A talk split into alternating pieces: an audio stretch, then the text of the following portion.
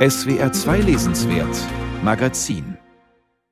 Lisa Eckert sagt in einem selbstironischen Statement, sie habe ihren neuen Roman geschrieben, während sie ihre Flucht von Mann und Kindern nach Paris vorbereite.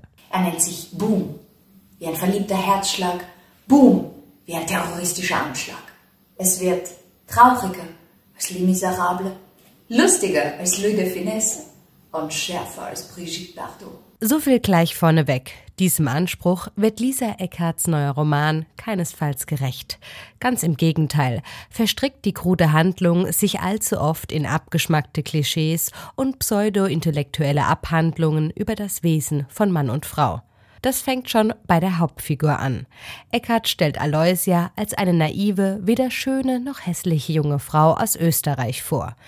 Doch am Flughafen wartet nur die erste Enttäuschung auf sie. Ihr Liebster holt sie nicht ab. Doch einem Mann soll man nichts nachtragen, weder den Koffer noch einen Fauxpas. Nach einer halben Stunde Fahrt in der RERB ist sie ihm also schon gar nicht mehr böse. Dabei ist Romain kein Hauptgewinn. Seine zahlreichen Eroberungen greift er Männern ab, die Frauen in Bars mit K.O.-Tropfen betäuben, um sie dann zu vergewaltigen. Bevor es soweit kommt, spannt er die benommenen Mädchen, den Filous, wie die Ich-Erzählerin die Täter geschmacklos nennt, aus. Nachdem Romain ihnen heldenhaft einen Muntermacher in seinem heruntergekommenen Appartement gibt, schläft er selbst mit ihnen. Bei Aloysia läuft es zunächst anders. Die hier brabbelt solchen Stuss, dass es ihm zu riskant erscheint, sie in dem Zustand zu vernaschen. Nicht bei Bewusstsein ist das eine, nicht bei Sinnen etwas anderes. Eckart erzählt hier einmal mehr die abgedroschene Liebesgeschichte von der Unschuld vom Lande und dem zwielichtigen Habenichts aus der Stadt.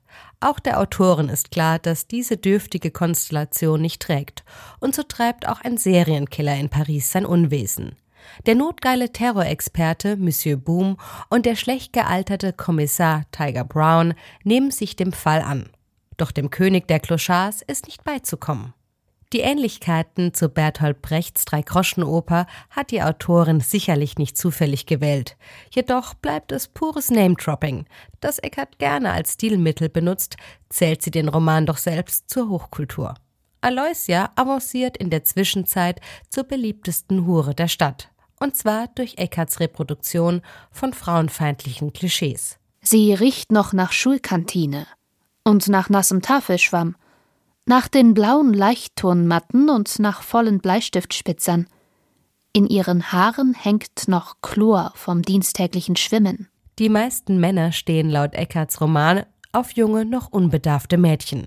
Diese These wird noch untermauert, insofern Aloysia kaum Französisch versteht. Dagegen kennt sie sich umso besser mit Fellatio aus.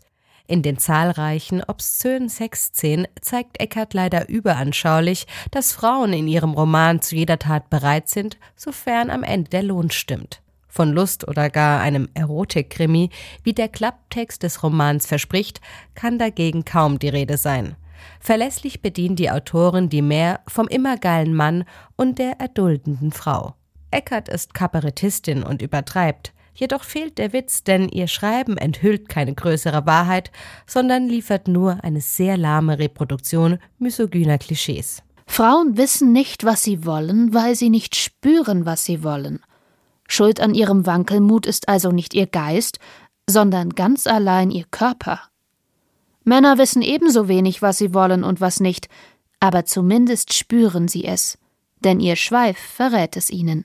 Ja, ja, der gute alte Peniswitz. Auch bei Eckarts Kabarettshows ein verlässlicher Brüller. Welcher ältere Herr freut sich nicht über seine noch pochende Manneskraft?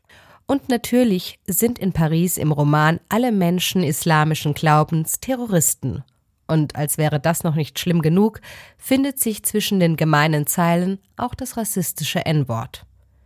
Die Autorin weiß genau, dass sie damit provoziert, und offenbar will sie diesmal auch nichts anderes denn es bleibt bei der bloßen Provokation. Der Roman entlarvt keine Klischees und Vorurteile, er bildet sie nur ab. Gelungene Satire geht anders.